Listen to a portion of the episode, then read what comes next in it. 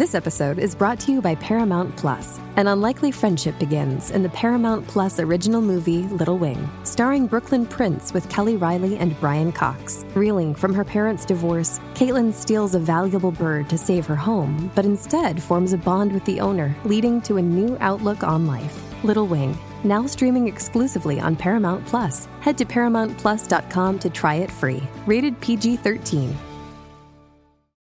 We'd very much like to thank tonight's sponsors, Blue Apron, Mack Weldon, and The Great Courses Plus. Please remember, supporting our sponsors supports us, and thanks to that, some exciting things are pending for the future of Astonishing Legends, and more importantly, you guys, our listeners. I'm getting a corner office, right? No, not so much. Okay. I'd settle for it. You'd cut a hole in this foam fort here so I can see out. Yeah. That'd be nice. Blanket Fortiana is very encroaching. Claustrophobic? Yeah. Okay. Well, anyway, it's time for Astonishing Legends to change directions a little bit. We've been down some crazy roads that border on true crime lately. Well, we enjoy covering that stuff, sure, but there's a whole lot more we like to talk about. 36 episodes, and we've never done a UFO story, really. Well, I mean, Lake Baikal... Yeah, that's true. That was a big element of the... Oh, I think it saved... it's probably saved the episode. And no, it was all interesting, but you're right. It wasn't the main focus. Exactly. So it's time for us to take a good look at a good, fun UFO story. There are thousands upon thousands of them, but only a small percentage warrant extra attention. And tonight's show is one of those cases.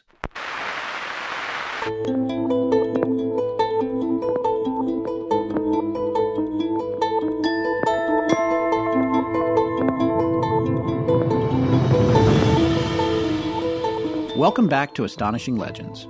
I'm Scott Philbrook, and this is Forrest Burgess. Ronald Johnson doesn't know what it was, but it rumbled, whistled like a jet or the high whine of tires on the freeway, and shot into the sky and left a glowing ring behind on the ground.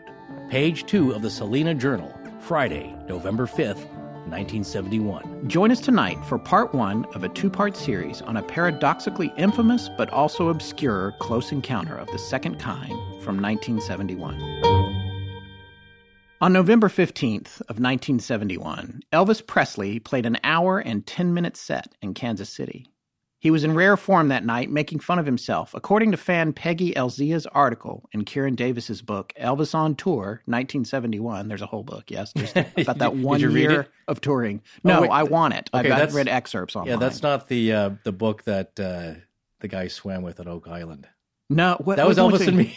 Elvis and Me, but it was by when he had the nervous breakdown and saw something very, very scary that caused him to swim to the mainland. Yes. Anyway, if you listen to that episode, you'll get it all. But not that book, right? Well, according to this fan Peggy, who was there, she said that night, November 15th, 1971, on stage, Elvis said, "I was a weird little kid, man. I had sideburns. 2 years old, a little bitty guitar." Okay, yeah, now who's doing the impressions? That was the worst. Hey, you want to do it? I can't. Look, I thought you were going to play a little piece of Love Me Tender right there. Well, but you didn't. Was. I made some calls. And turned out it was $750,000. Well, you made a wise decision, my friend. Elvis is, or was, the true king of rock and roll. Gone, but not forgotten. Actually, I saw him at the Malibu Country Mart last week. Okay, so he's still alive. All right, very good. Just 13 days prior to the Elvis concert, only 200 miles to the west, one of the most controversial trace evidence UFO encounters in history took root. Is it a coincidence? Maybe they were there to pick him up. The Delphos ring. This is what you call a trace evidence case. That means a UFO sighting where something tangible was left behind.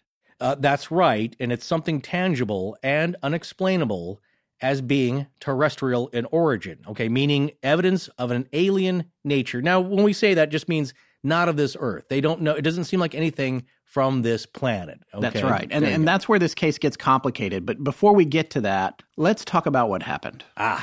The moon was full and could be seen in the southeastern sky. It was not cloudy, but it was around 7 p.m., well after sunset, which was about 5:30. 16-year-old Ronnie Johnson was doing his evening chores by tending to sheep on his family farm.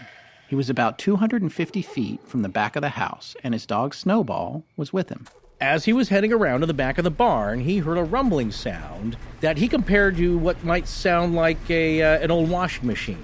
You know, that kind of rumbling, thumping sound. Right, and especially if it's like a little out of balance. Yeah, you've heard that. You put a blanket on a big heavy blanket on one side, and it's going ba-dum, ba-dum, ba-dum, ba-dum, you know, that kind of. Yeah, I love this description. This story is so analog. Well, yeah, but if you've ever done laundry, you know exactly what he's talking about. Yeah, that kind of thumping sound. Anyway, kind of a mechanical thumping, running motor sound. Right, which is the first thing that's kind of anachronistic for a UFO sighting. Well, a lot of them nowadays, yeah, because that's the other thing they say is they're completely silent. Yeah. Which freaks people out because here's this thing not making any noise. Anyway, right. So that's what Ronnie was saying. And in addition to the rumbling, the object, which was about 75 feet away from Ronnie at the time and hovering just above the ground, it became illuminated with multicolored light.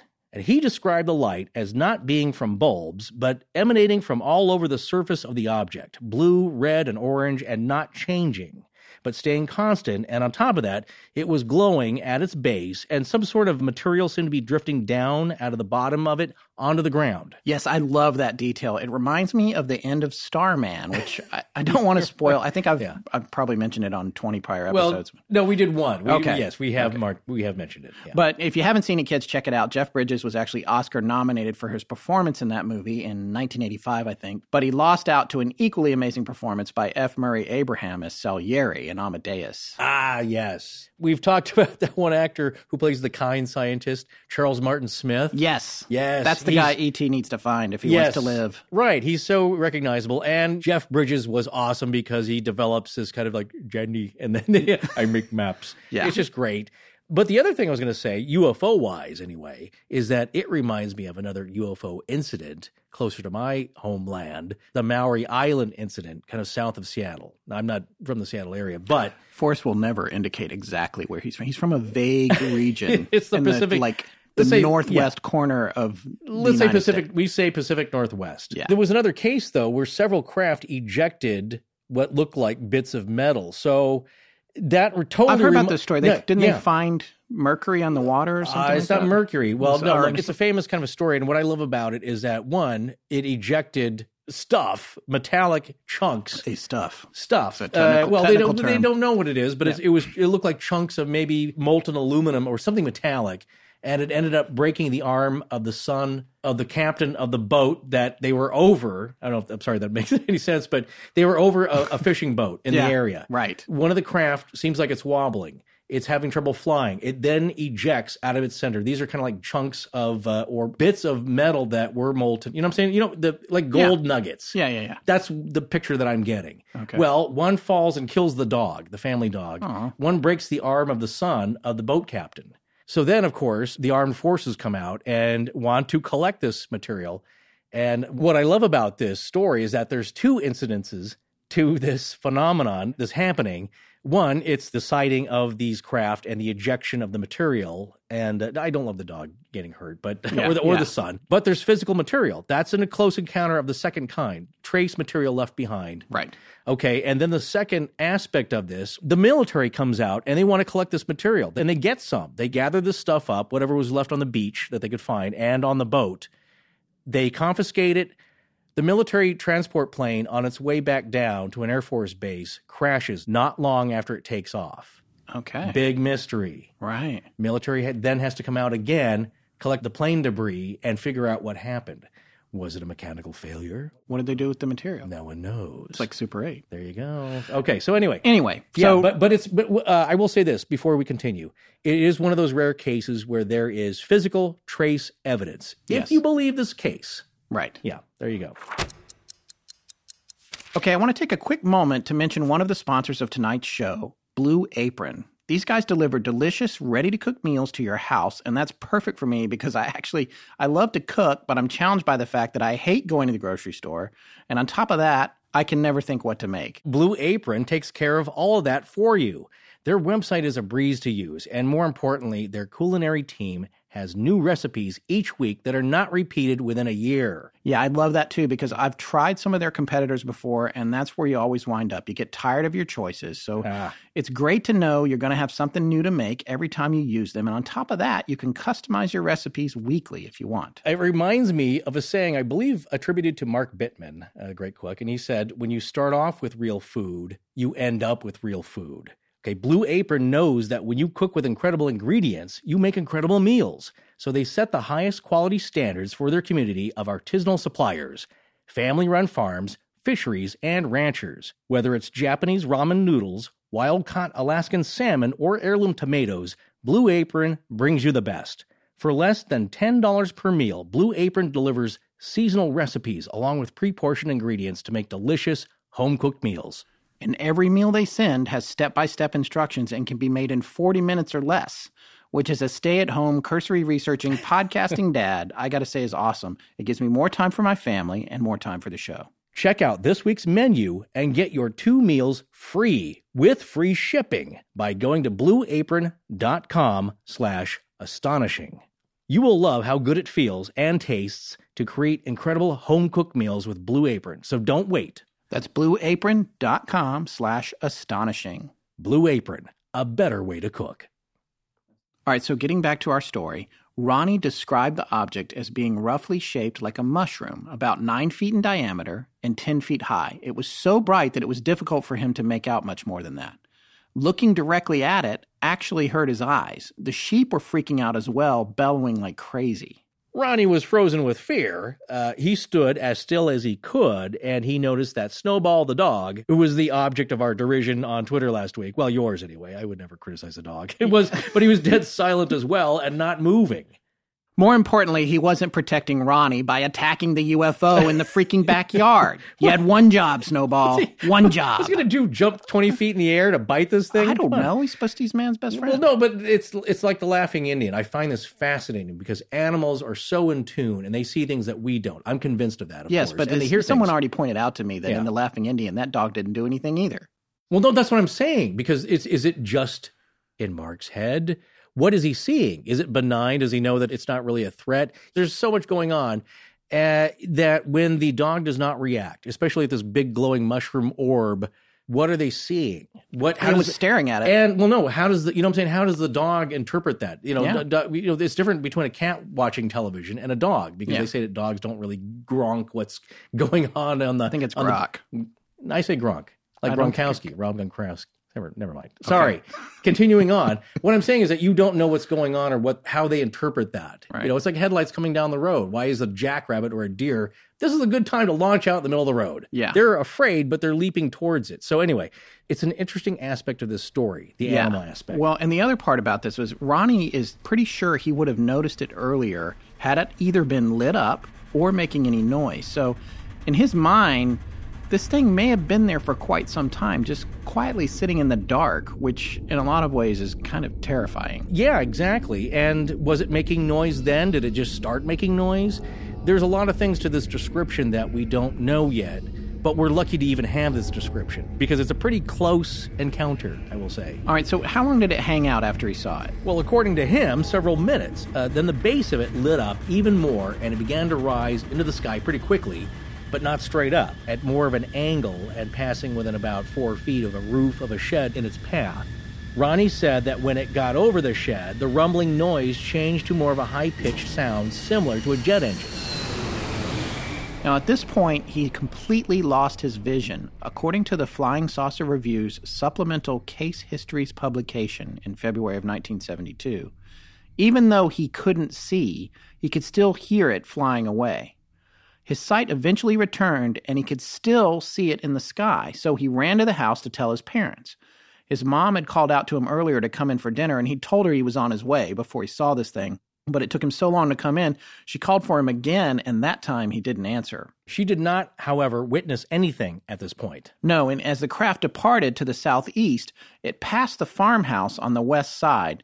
So now Ronnie is freaking out, yelling at his parents, who, like all parents, when they hear something like that... Well, they thought he was crazy. Right. But they did finally make their way outside, and they reported that they saw a strange light in the sky as bright as a car headlight. This is a 1971 car headlight, by the way.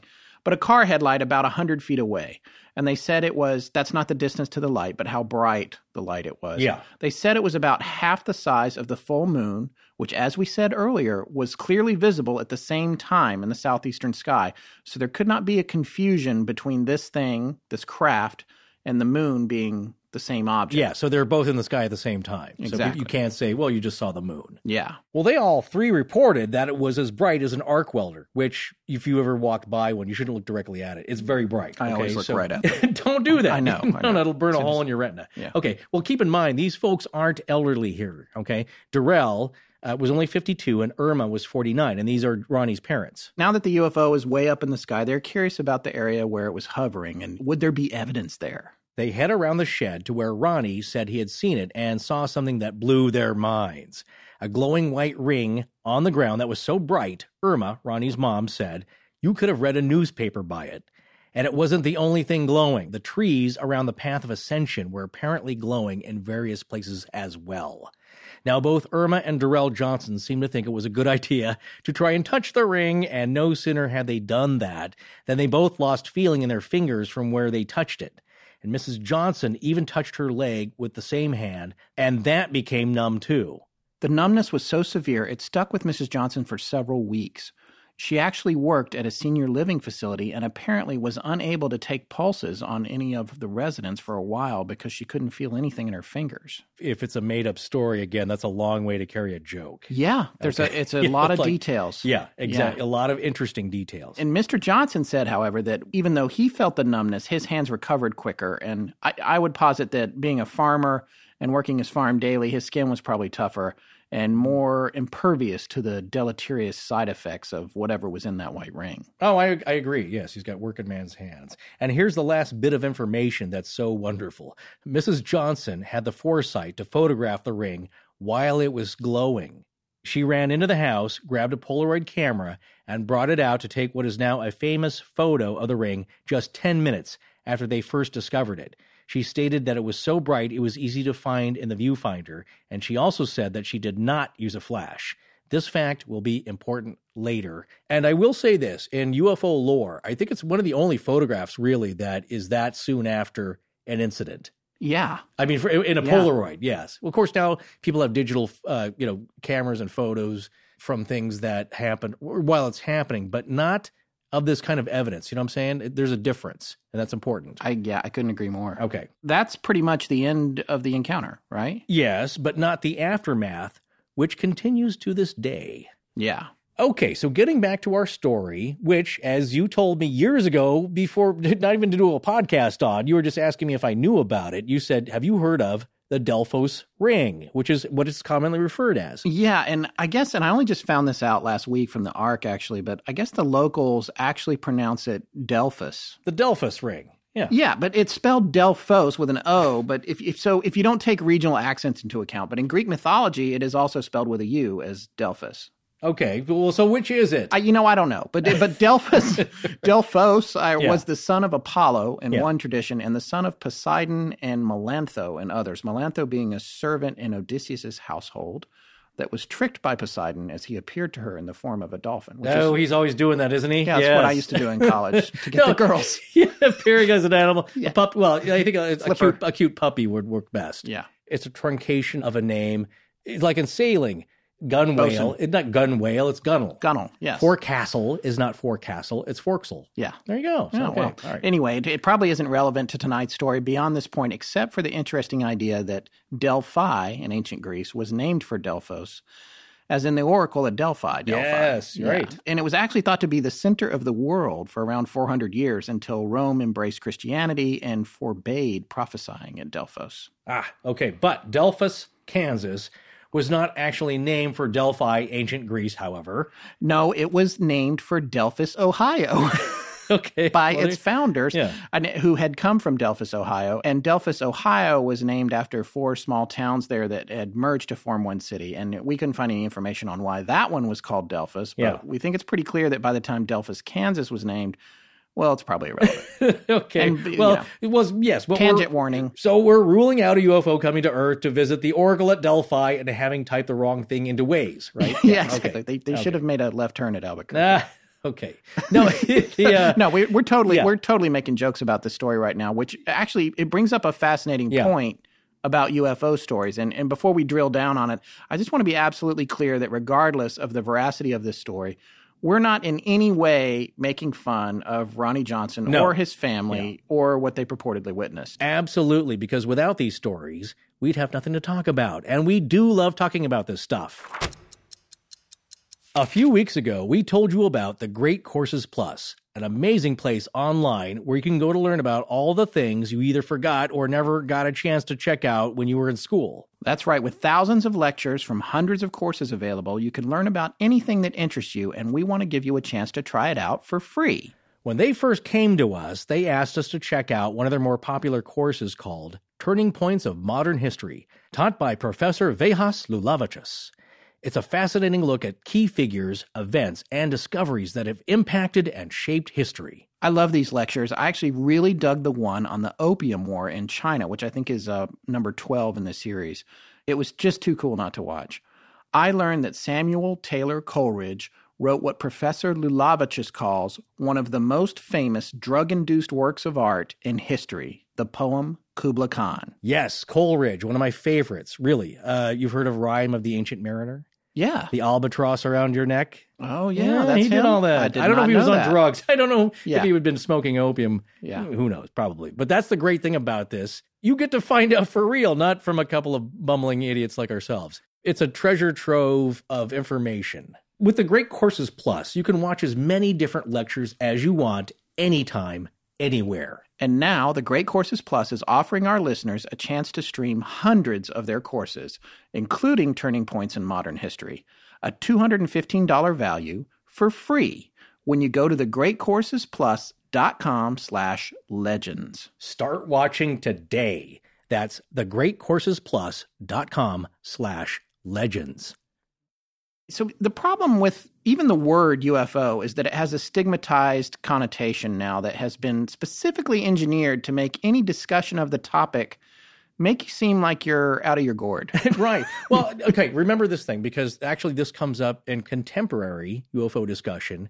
Think about what it stands for. Unidentified flying object. It's just unidentified. It doesn't mean there's little green men or whatever, or there's some kind of woo-woo wacko thing about it. It's just that you saw something that did not look like any other plane or helicopter, or any other flying object that most people have ever seen. You couldn't identify it. Exactly. That's all that means. So yeah, it doesn't mean you're crazy. It's just something strange. Now, the military has a lot of strange things that most civilians have not seen. Yeah. But that's why when a pilot sees something, especially a military pilot sees something, that's taken with a little more credibility because they've seen a lot of strange craft, especially if it's experimental.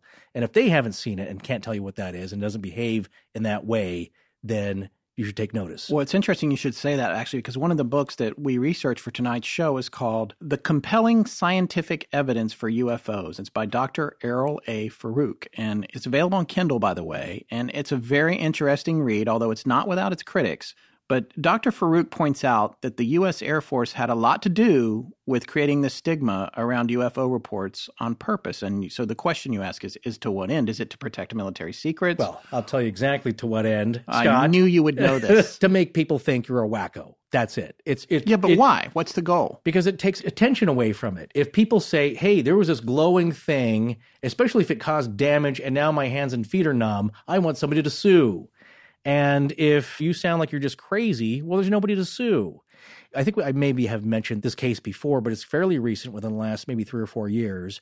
This poor woman, her husband dying of a bad cancer, and he worked at Area 51 every day. Well, you can't sue us for that, for putting you in harm's way, because it doesn't exist. Right. And I think the final ruling was that it's more important for national security than for you to sue over your husband's death, that this place does not exist. You know what, though? Just take care of her. Well, that's what they should do. But I mean, why does it even have to get that far? Because I think the line is that even doing that would be admission that there is weird things out there. Putin's going to kidnap her and like waterboard her? I don't understand. But the reason why is because they're so secretive there that his job was to burn everything in a pit, and that included all office furniture. That guy. Yeah, I remember that guy. He was a custodian of sorts, and he just burned because nothing must leave that base. No papers, no office equipment. You don't know who scratched what into what while they were bored. Alien bodies. Everything went into the pit, and he burned it probably with a very flammable liquid and just destroyed it all. But of course, being around all that smoke gave him some nasty stuff. So The reason for doing that is that you don't want people coming back to the Air Force or the Army saying like, hey, you crushed my shed and now I have leukemia. So I want some answers. What is that thing? So if you look kind of crazy, it's misdirection. And so that's the one big argument by UFO proponents and enthusiasts. It's really just misdirection from a long time ago.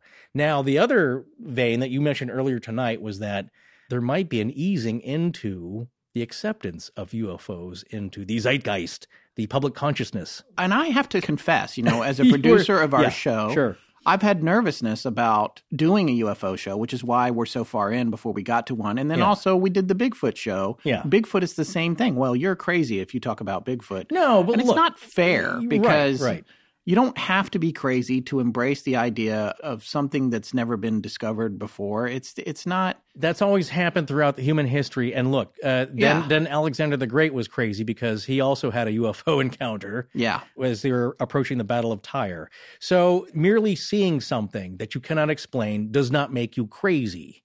Now, you might debate what you saw, and I believe this is true. A lot of people see stuff that's actually a phenomenon that they don't know what it is exactly. So, of course, that's what they jump to.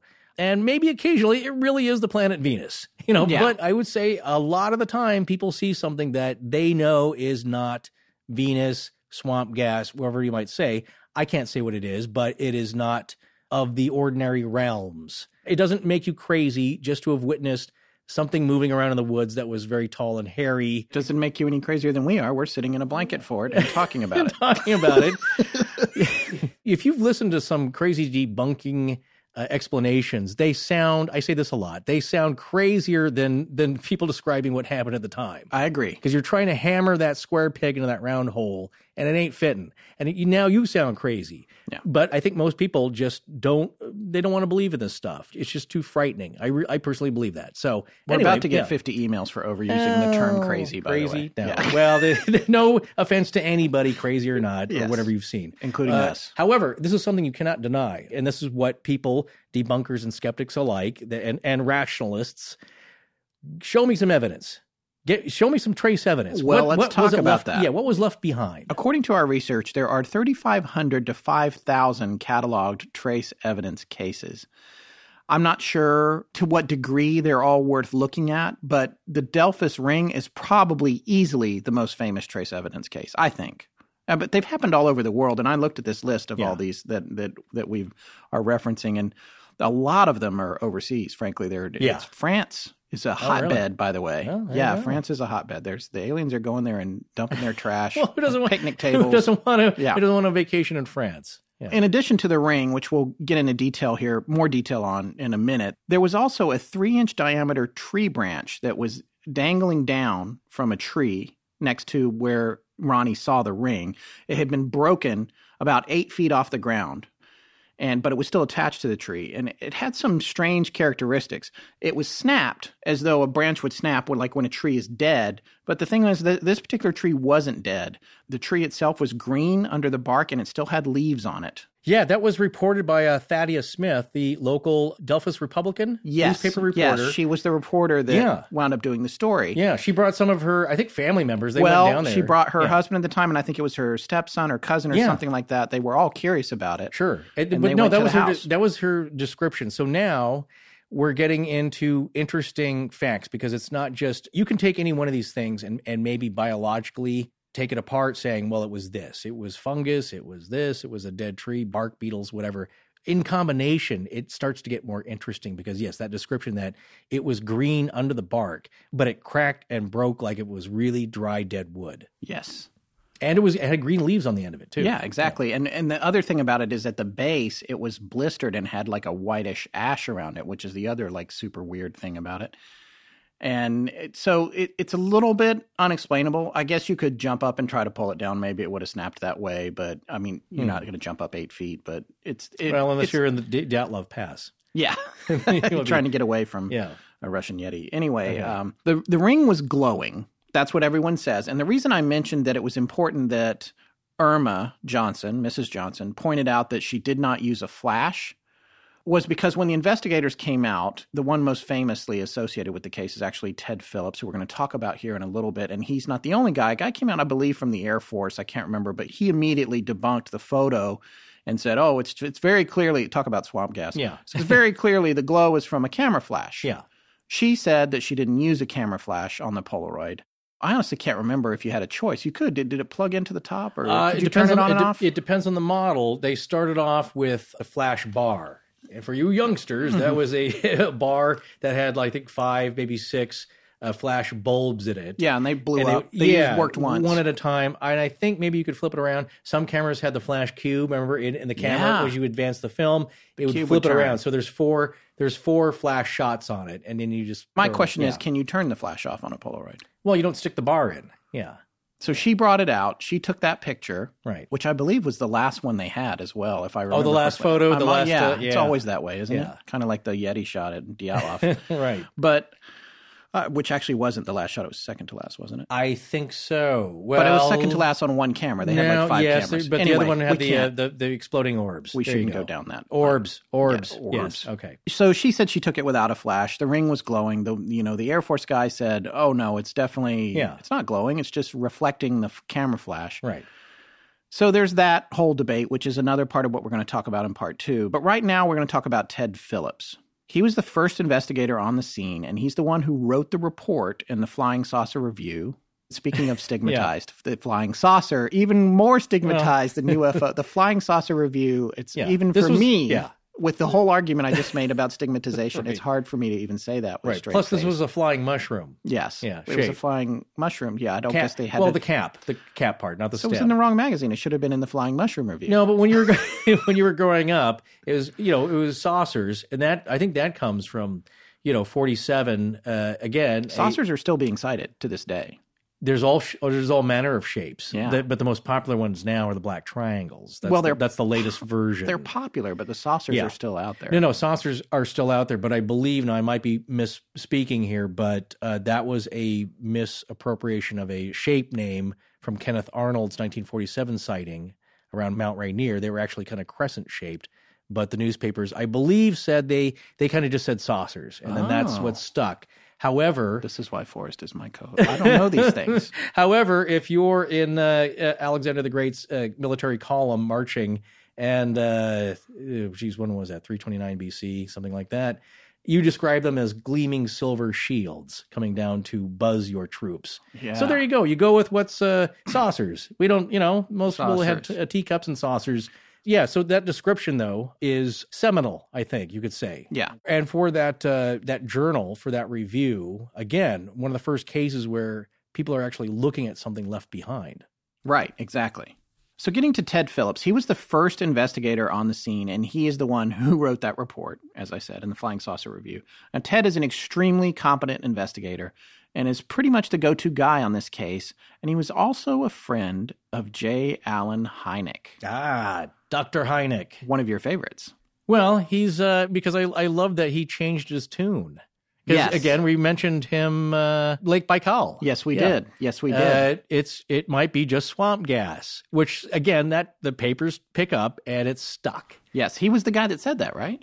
Yeah, well, he was asked, I believe, to make a comment just off the top, off the cuff, off the top of his head, and he just said, I don't know, maybe it's well, look at the region. There's swamps around there, right? Maybe it's swamp gas. I don't know how cavalier he was, but he later regretted that. Yes, he did. And then he got into, and this is not a hack. I think one of our Astonishing Research Corps team members who knows about this stuff. I just remember that flashing. I couldn't get too deep into it at the time, but it was like, is this guy some kind of hack? It's like, no.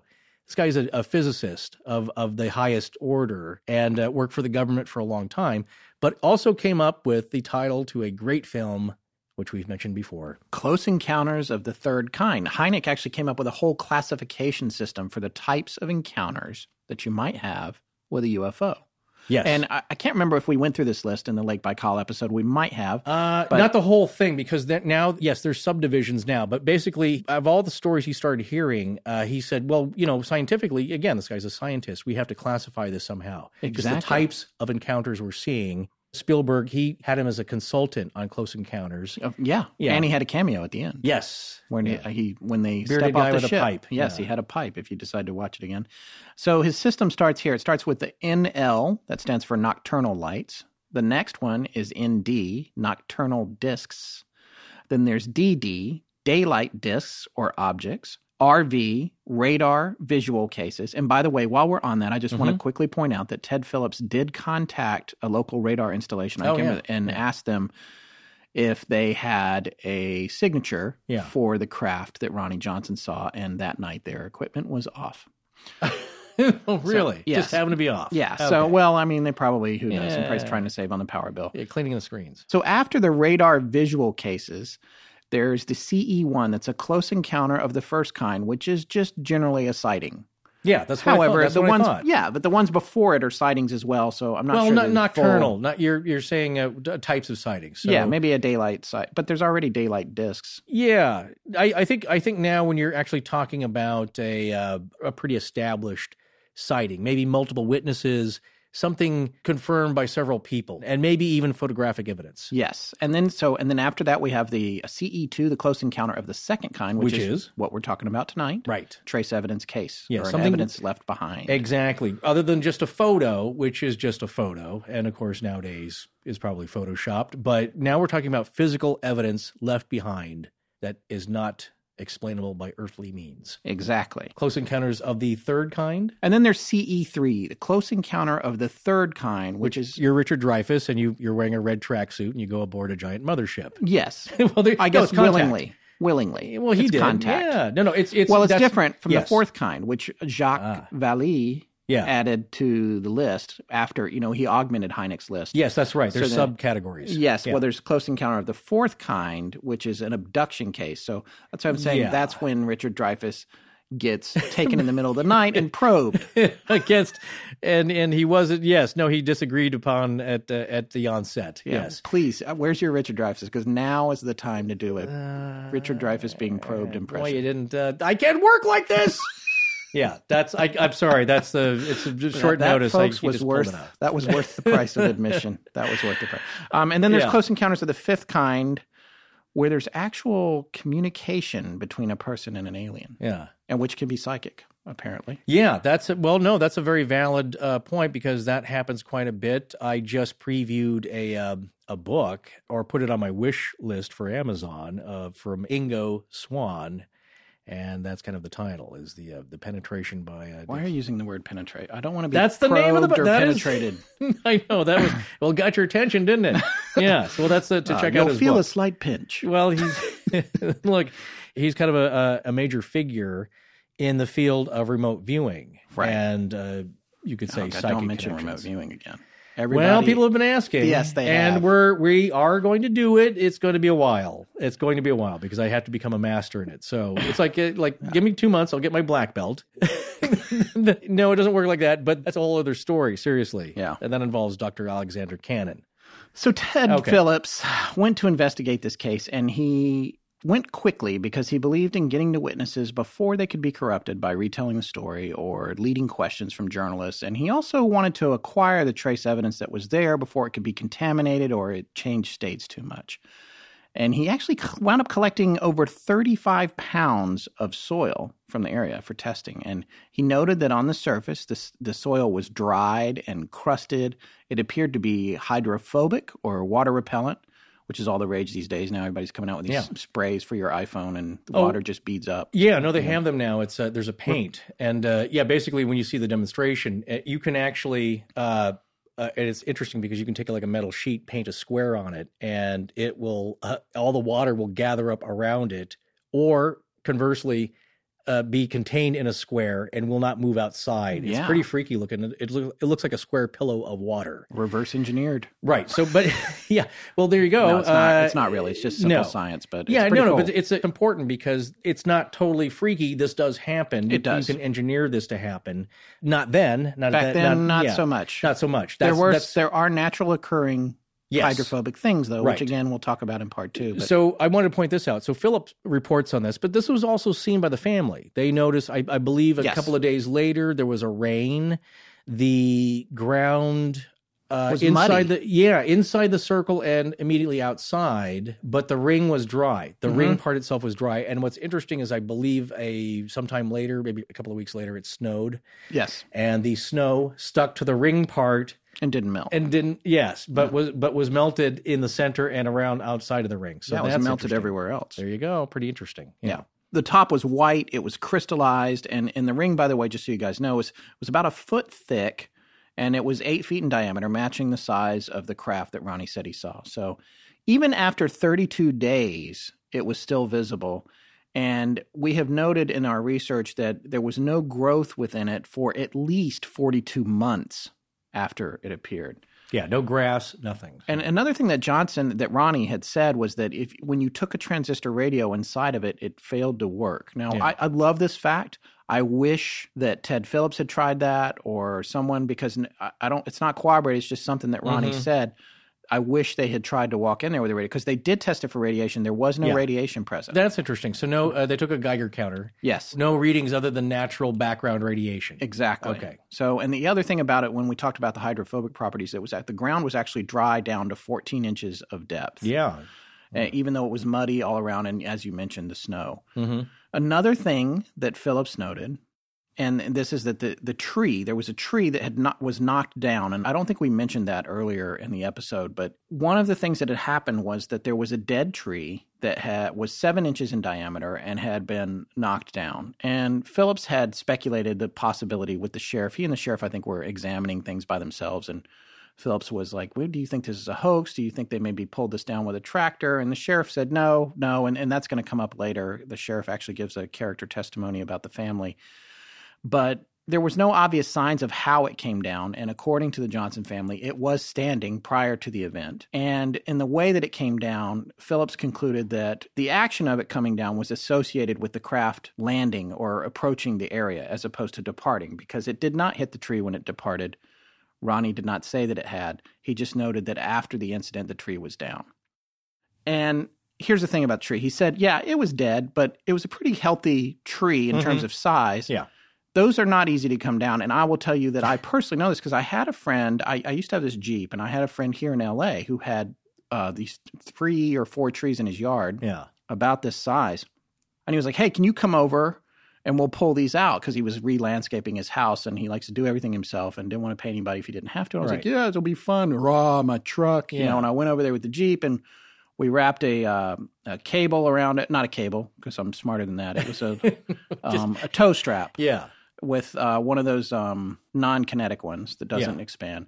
And I tried to back up and pull this little tree about this size out of the ground, and it is hard. Yeah, like the truck, I had to get into four low and back up. And you didn't want to come out of the ground, right? You didn't use the winch. Well, I started with the winch, but the winch just pulled the Jeep to the tree. Oh, that's funny. Which is how. Yeah, and there's a giant, 4 giant skid marks now. Yeah, exactly. So anyway, my point is, it's not an easy thing to do, even with an old dead tree, unless it's like completely hollowed out and on the verge of death, which apparently this one wasn't. So that's just something to note about it. And I'm not trying to present confirmation bias, because I don't know what to think about that tree, but they all say that it wasn't down before this and it was down after that. The other thing that Phillips noted was that he didn't think the craft could have had a vertical ascent to where it landed, because there were branches over the area where it was seen. Mm-hmm. And it couldn't have gone in or out of there without damaging those branches, unless it was, moving from dimension to dimension, not following the traditional rules of physics and science. So there's that. And we published a link to Phillips' report, which has a lot more information in it, but I want to talk about the elephant in the room, which is, was this whole story a hoax? Is it possible that they made it up? I mean, of course, it's always possible that things have been made up. But there's a lot of factors that you have to take into account when you're evaluating the idea of that. And some folks on the internet have published uncorroborated stories suggesting that there had been a chicken coop where the ring was, and the ring was a result of droppings mixed with oxidized chicken wire coming down on the ground for years and years and years. The thing is, Mr. Johnson stated that the family had been there for 14 years and there was never a structure where the ring was. So again, like Forrest says, these guys are doing a lot of work for this hoax if it is, in fact, a hoax, you know, deflecting all these different suppositions and and by the way, there is we couldn't find, and we dug deep, and the ARC went deep. We found all kinds of newspaper articles, all kinds of information. We did not find any other case anywhere that corroborated this one paragraph on one webpage where somebody says, a neighbor said there was a chicken coop. Yeah, right. So that line in itself is actually less believable than the story of the UFO. Which was another thing, a point that you made earlier about the whole like debunking thing is really coming out of left field here. You need witnesses on both sides. Well, that's one thing, Professor Abbott says, which is kind of, I took to heart, is because we asked him about some kind of outlandish left turns in the TSM story. The Somerton Man story. Yeah, and he's saying, like, well, you know, it's very interesting, it's very dramatic, but I can't find any kind of concrete evidence or proof of this origin, so I have to leave it as that, other than, you know, just being an interesting story. I can't give it any credence. Not because he's found any evidence to the contrary, just I can't find anything about it at all, so I have to leave it as it is. When you mention a hoax, I am a big proponent of, there's an old saying, it's called consider the source. And when it's a hoax, I look to the people hoaxing it, because that's a certain type of person. Yeah, I've come to find out if it's either a Bigfoot carcass in several glued together coolers with a bunch of cow guts splayed all over. Which at the first, like, the guts, what do they run over it with their car? Like, they're just adding things that don't make sense. Well, there are a couple of characters. Some folks are more nefarious; they're out for money and fame. I think maybe like with Ostman, I don't think it's totally. It could not be totally a hoax. Maybe he did see something strange, a strange creature moving around in the woods. Forrest is making a reference to episode 25. Oh, very good. God, you know the number of that one. Oh, yeah. I thought it might come up. That's the only reason I remembered. Right. Which is the Albert Ostman story. Albert Ostman was kidnapped by Bigfoot. And that is one of the more fun shows we've done, frankly. Yeah. If you haven't heard it, check it out. Ostman, he may be just an old-timer, as they say, spinning tall tales, but possibly based in a kernel of truth. But he never got any money for it. No. He just liked telling the story. He wasn't even really famous for it either. I mean, he's more famous now. Yes. I mean, but a lot of people didn't know. Few people interviewed him, but it wasn't like he went on a world tour. No, it wasn't a big thing. He just kind of, and again, who knows? Maybe it was just for his own personal, yucks and entertainment. Yes, we digress. Now you look at a Balloon Boy. That guy's a little, let's say, colorful and wacky. Yeah. Okay, the dad. And he was on a reality show. So obviously he enjoys publicity. Yes. So anyway, getting back to these folks, they don't strike me anything at all like that. Just regular, good, hardworking Midwestern folks on a farm. Well, it's funny you should mention that, because I, and not to get anyone excited, because we do not have an interview for this episode. Almost. We got real close to getting an interview with Ronnie Johnson, who's still alive. He's in his 60s. And I actually called him last week, and I spoke to him on the phone. And he was very cordial, but he also was clearly... I think he's sick and tired of telling this story. Sure. Yeah, of course. And he wasn't, I said, hey, I want to call you back in a couple of days. Can he gave me a time, and I called him back and he didn't answer. Now, I think he could have just been at the grocery store, but... I think he's just totally indifferent. He is, and he's tired of it, and he's not trying to be famous, and he's clearly right now anyway, and he's not trying to make money. And I told him we had this show, and we're not the biggest show in the world, but hey, we're closing in on 3 million downloads. If he wanted the story to still be getting out there, it would have been an easy way for him to participate. Right. But he said to me, I don't know, maybe between 7 and 8, and he goes, I'm working a farm here, so... Yeah, that's the other thing. This guy is... He has more important things to do. Exactly. I just didn't get a sense, and I want to come back around here to, I didn't get a sense that he was, Mr. Big Faker. Now, by the same token, he's an older man now. Yeah. And there's it's a long time between 16 and 60-something. Sure. But there are some other things that the Johnsons reported, and this is the parents, this is the whole family again. They reported that the sheep were jumping out of the pen every night for weeks after this. Snowball, who I guess stayed outside most of the time, was so violently trying to get in the house that they had to replace their back door with a steel door because he kept tearing it up. Yeah. So he was freaked out. Sure. Poor Snowball. I know we made fun of you on Twitter. I'm sorry. No, you did. Don't leave me out of it. Yes, yeah, okay. I did. All right. But it was funny. Yeah. But anyway, and then on top of that, Ronnie had physical ailments. His eyes were sore. They were hurting. He had headaches. He had nightmares. And he had a lot of issues for several weeks. So, you know, and then combine that with the numbness in the fingers, with his mother and his father. You've got a whole lot of details that are coming together. And here's another thing that I wanted to say was that the sheriff, who was part of the investigation, actually made a statement about the Johnson family to Phillips. And it says the following: "To whom it may concern, in reference to the UFO sighting at the Darrell Johnson residence near Delphos on Kansas," and Darrell, by the way, is Ronnie's father, who's passed away some time ago. I think it might have been 96. Or earlier, but anyway. "In reference to the UFO sighting at the Darrell Johnson residence near Delphos, Kansas, on November 2nd, 1971, the Johnsons are lifetime residents of Ottawa County and the Delphos community. They are well known and well respected by officers from this department. It is the opinion of this officer that the information given by them would be accurate to the best of their knowledge." So that's a character reference right there. And for what little 10-minute conversation I had with Ronnie, I can't tell you a whole lot about what his character's like. I mean, he could be a bank robber for all I know. I'm not saying that's a joke. No, it's, but he's a little look. He sounded to me like a down-to-earth farmer. Yeah, he's just stoic. Stoic is the perfect word. Yeah, there you go. Yeah. And you know what? He knows, and we knew. That's why we weren't. You know, we would have loved to have presented this for you, the listener. But I think I said this to Scott. I don't think that he's going to say anything different than he hasn't said already about the case that's out there that we're trying to present to you now. So it's not like, oh, and there's one thing I forgot. Well, I didn't want to keep hassling him. I already felt bad about calling him at home. The only thing that you would have heard is just what he sounds like. I'm such a great journalist. Thorough journalist. Yeah. Yeah. Well, let's not even go there. So no, that's the thing, is that it's no slight against him.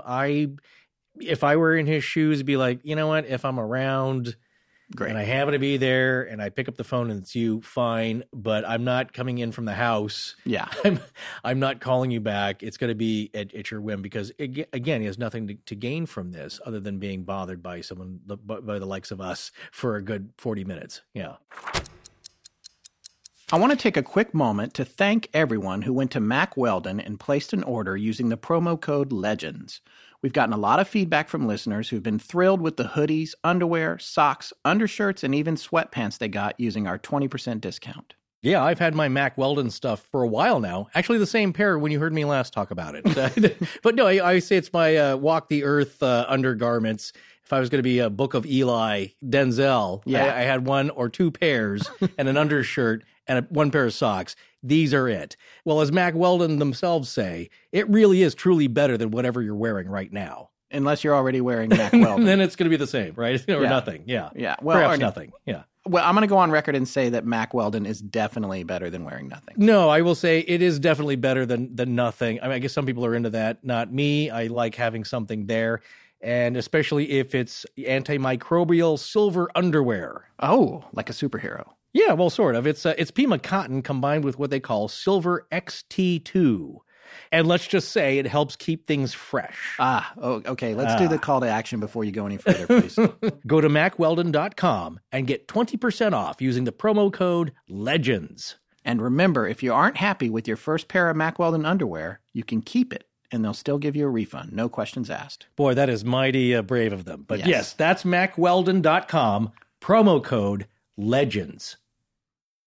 We now join our story, not in progress. It's kind of... Because you would have missed some stuff. That's right. I want to come back now and talk about one of the things that takes away from the foundation of the idea of a hoax and adds to the foundation of the idea of something real. Credibility.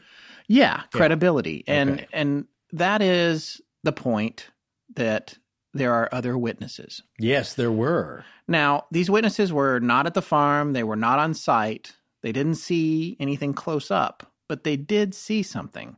And this story on its own, it's so fantastic. It seems hard to believe, but the trace evidence, at least on the surface, both literally and figuratively, does make you think. So we've got Ronnie, who saw the actual ship up close, or so he says. And then we got his parents, who by the time they came out of the house, saw it in the sky. So now we've got three people who all say they saw something, whether, but those three people are a family. They could be in collusion on a hoax, but let's say that they all saw something. There were two other people who reported seeing something strange that very same night. I want to take this information straight from Ted Phillips' report on possible confirming witnesses. Elton Smith, and they actually list his address and phone number, which, as Forrest has pointed out to me off the air, is a method of... No, they used to do that in the old days because it just proves, like, you're a real guy, you really live at this address. Right. Yeah, they didn't expect, like you would today, where some wacko's going to show up with a duffel bag full of duct tape and a bone saw. Wow. Okay, so, well, anyway, Smith, a credible guy, he actually was employed at the Delphos Attendance Center as a principal an educator. He stated the following about his observation, which took place at around 6:20 p.m. on November 2nd, 1971. I saw only a streak of light coming downward to the north of me in the approximate Delphos area, as I was walking to the north from the school building to the football field in Bennington, Kansas. I did not see an object, but just thought it was a falling star. As Smith observed the streak descending in the general direction of the alleged landing site just 40 minutes prior to the observation of the landed object, we might assume, and it would be pure conjecture, that Smith may have indeed seen the object on its landing path. If the streak was a meteor, it would have been quite bright, as the sky was not in total darkness. As no object was seen, however, we certainly cannot consider this to be a confirmation of the Delphos UFO. Now, and here's something I want to point out about this that was interesting to me. Today we have Google Earth. I'm sure back then they could make all these measurements and had maps and everything. But I went onto Google Earth and I looked at the school building, which I'm presuming in Bennington, Kansas, which is a very small town, is in the same place. And I'm thinking the football field is probably more or less in the same place relative to the building. The building seems like it might be newer on the satellite view, but it probably has the same footprint. The football field's not something you generally move unless you've got a problem with, you know, toxic waste or something. Fairy rings. Fairy rings. Yeah. So the interesting thing about the football ring in Bennington is it is perfectly perpendicularly oriented to an axis with Delphos, which was however many miles away. I think it's something about... I can't remember. It's either 12 or 19 miles away, not too far. And Kansas is pretty flat. Yeah, so, but I guess what I'm saying is if you're standing on the 50-yard line and you were looking down the paint of the 50-yard line, you'd be looking straight at Delphos, which is where he was walking. Right. So when he specifies that he came out of the buildings, whether the old buildings or new buildings or whatever, and walked towards that football field, if it is indeed the same football field that you can see today on Google Earth, he was looking directly at Delphos, and he saw something right before Ronnie saw what he saw. Yeah. So it's just something to think about. No, and again, he didn't see, you know, he's too far away to see an actual object or craft, but he did see a big beaming shaft of light, right? Right. Yeah, exactly. Okay. And he is not the only witness, though. Mm-hmm. We also have Lester Ernsbarger, who lived in Minneapolis, Kansas, not Minnesota, because that would have been really far away to see it. Right. But, Ernsbarger was a Minneapolis Street Department employee and also a reserve police officer. He observed a bright light in the sky in the direction of Delphos at 7:30 p.m. Now we've got somebody who thinks they saw something kind of like a shooting star right before Ronnie saw what he saw. Near touchdown. Yeah. Okay. Roughly. Right. And then we've got somebody else who saw a bright light in the sky. Departure. Exactly. Ah. Right when the entire Johnson family says this thing that was as bright as an arc welder was departing. Yeah. I think that's those are pretty interesting events. Now it's kind of a personage and a locational triangulation. It is. You have the main incident at the focus, and then you have somebody, I don't know the distance, I didn't measure out the distances between where they saw it come and go, but like, three different people or three different groups and individuals at different locations and with the right timing. Yeah. And that in itself, again, these would all just be sightings that were unprovable, except we're combining all this with this stuff that was left on the ground, which we haven't gone into a lot of depth on. We are going to do that in part two, but yes, it's still very interesting. And the only thing I will say is that when you're in the middle of Kansas and you're in a very small town, the population of Delphos to this day, I believe, is around 400. Wow. Okay. It's very, very small. Yeah, these are farming communities. I will just say, because I've been there, because I've done a million road trips across the country. Uh-huh. It's one of my favorite things in the world to do. And also I spent a great deal of time in North Carolina and have been to small towns and down to the beach where there's no light. Yeah. And you can see a shooting star any night of the week. Right. When you're out in that kind of area. Well, you don't have a lot of light pollution. Exactly. There's not big cities throwing up light into the sky. So you can see the Milky Way. Yeah, exactly. And so that in itself is not super compelling, but combined with the timing, mm-hmm. the statistical odds of seeing it at that exact moment. Also, by the way, it's still kind of early in the evening, and there's a full moon. That's true. A full moon. Right. Seeing a shooting star with a full moon in the sky...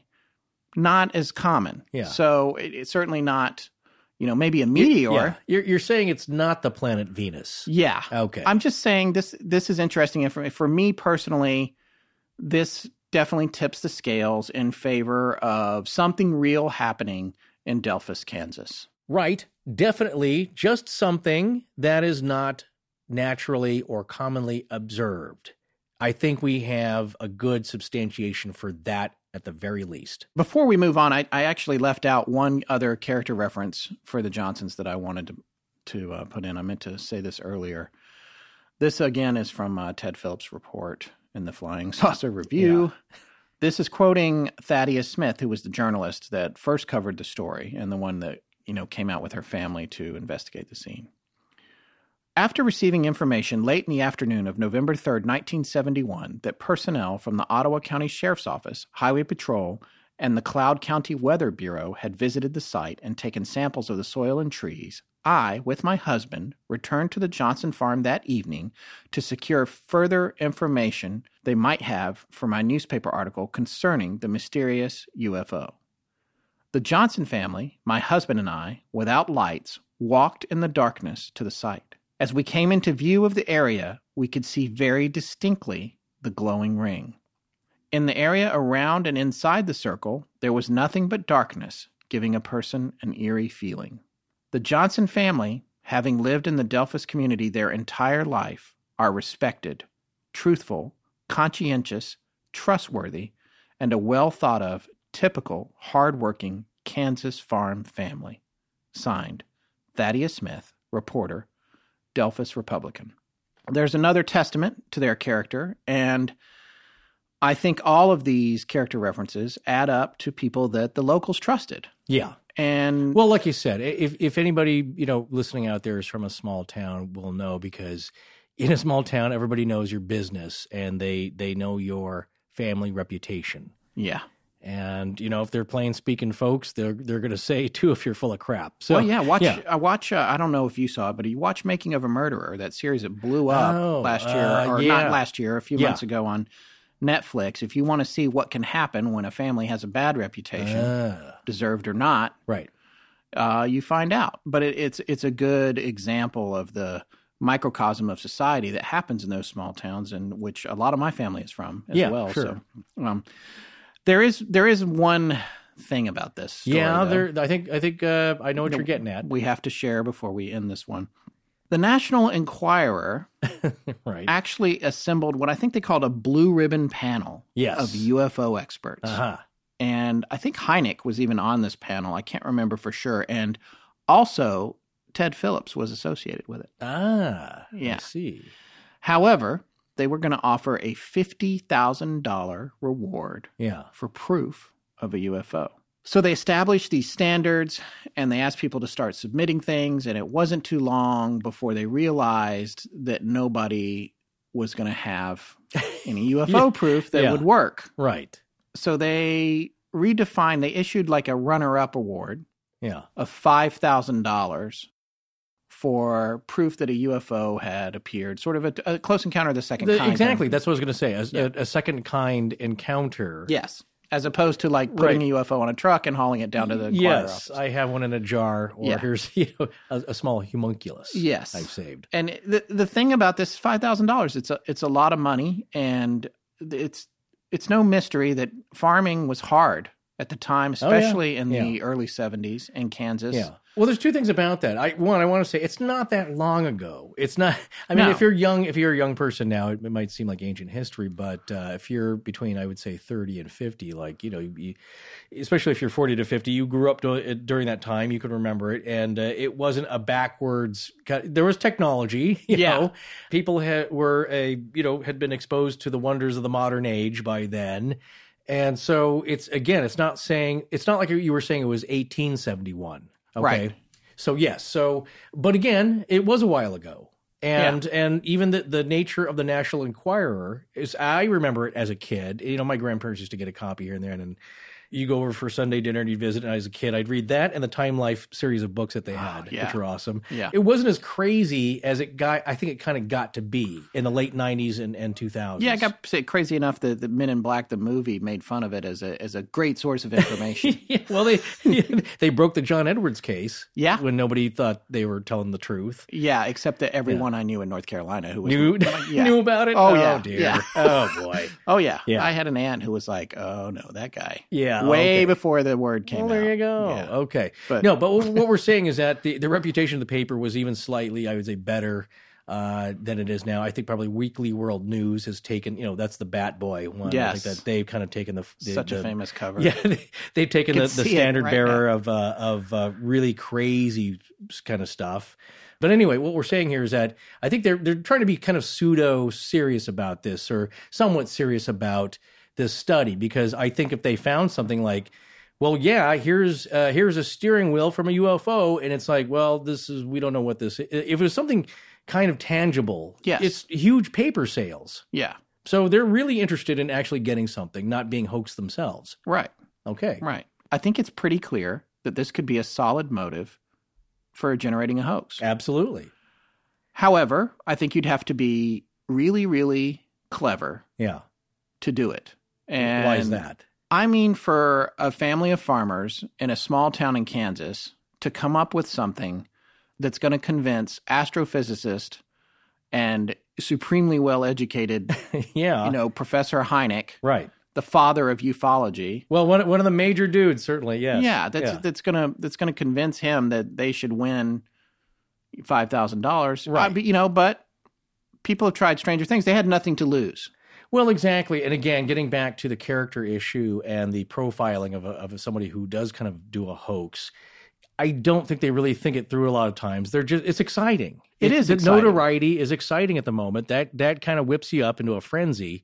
And you're not really thinking like, well, you know what? This video, the legs are really baggy and furry. They don't really, you don't put that much into it. That's why I say when it's seemingly well done, and who knows, what the outcome is, it's like the Patterson film.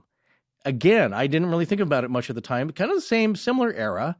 Boy, if it was faked, it's very well done. Yes. Okay. So we've definitely established a motive to create a hoax in the hopes of financial gain for this hardworking farm family that may have been having a hard time. I believe their primary crop was wheat. There was a lot of things that can happen in Kansas, especially in the 70s. I believe there were there were serious storms, there were droughts, there were tornadoes. There were tornadoes actually just a couple of weeks ago, right, 60 miles east of Delphos. Yeah, like we said, devastating, big open area, so a lot can happen. Yeah, weather-wise, at least. Yeah. So you have to stop and think. Maybe it's a big conspiracy. Maybe the other eyewitnesses are friends of the family and feel bad for them. Everybody wants to help the farm out. And they're all participating in this hoax to try and win this $5,000 for them. There's just one problem. Yeah. There's a lot of websites online that talk about the Delphos Ring case that will say that the National Enquirer contest raises a red flag with regard to a possible motive for creating a hoax. But what none of those websites did that we have done was dig down on it, drill down on the facts behind the Enquirer contest. And what we found out was that the contest was not announced until 6 months after this sighting happened.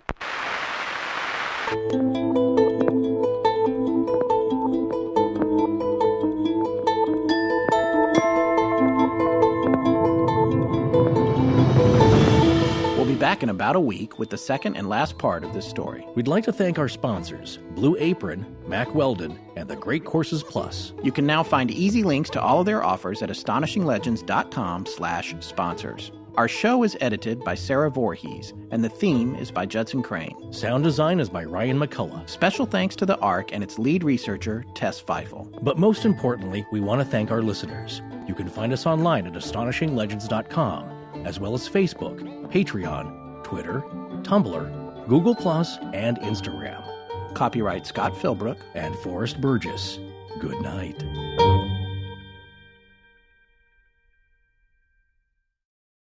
This episode is brought to you by Paramount Plus. Get in, loser! Mean Girls is now streaming on Paramount Plus. Join Katie Heron as she meets the plastics in Tina Fey's new twist on the modern classic. Get ready for more of the rumors, backstabbing, and jokes you loved from the original movie with some fetch surprises. Rated PG-13. Wear pink and head to ParamountPlus.com to try it free.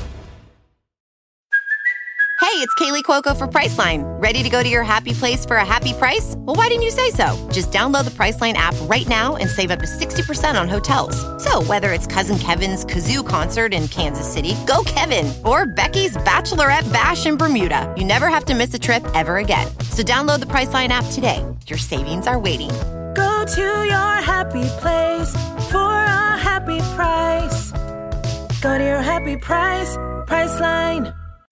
As humans, we're naturally driven by the search for better. But when it comes to hiring, the best way to search for a candidate isn't to search at all. Don't search, match with Indeed. When I was looking to hire someone, it was so slow and overwhelming. I wish I had used Indeed. If you need to hire, you need Indeed. Indeed is your matching and hiring platform, with over 350 million global monthly visitors according to Indeed data, and a matching engine that helps you find quality candidates fast. Ditch the busy work. Use Indeed for scheduling, screening, and messaging so you can connect with candidates faster. And Indeed doesn't just help you hire faster. 93% of employers agree Indeed delivers the highest quality matches compared to other job sites, according to a recent Indeed survey. And listeners of this show will get a $75 sponsored job credit to get your jobs more visibility at Indeed.com/podcast. That's Indeed.com/podcast. Terms and conditions apply. With LinkedIn Jobs, we tap into a network of more than 1 billion professionals to help you find quality professionals quickly and easily for any role you need. Marketing wizards? Found them. Software engineers? Found. That project manager I could never seem to hire? And found. LinkedIn Jobs quickly matches your roles with candidates with the right skills and experience. In fact, 86% of small businesses get a qualified candidate within 24 hours. Post your first job for free and get started at linkedin.com/spoken. That's linkedin.com/spoken. Terms and conditions apply.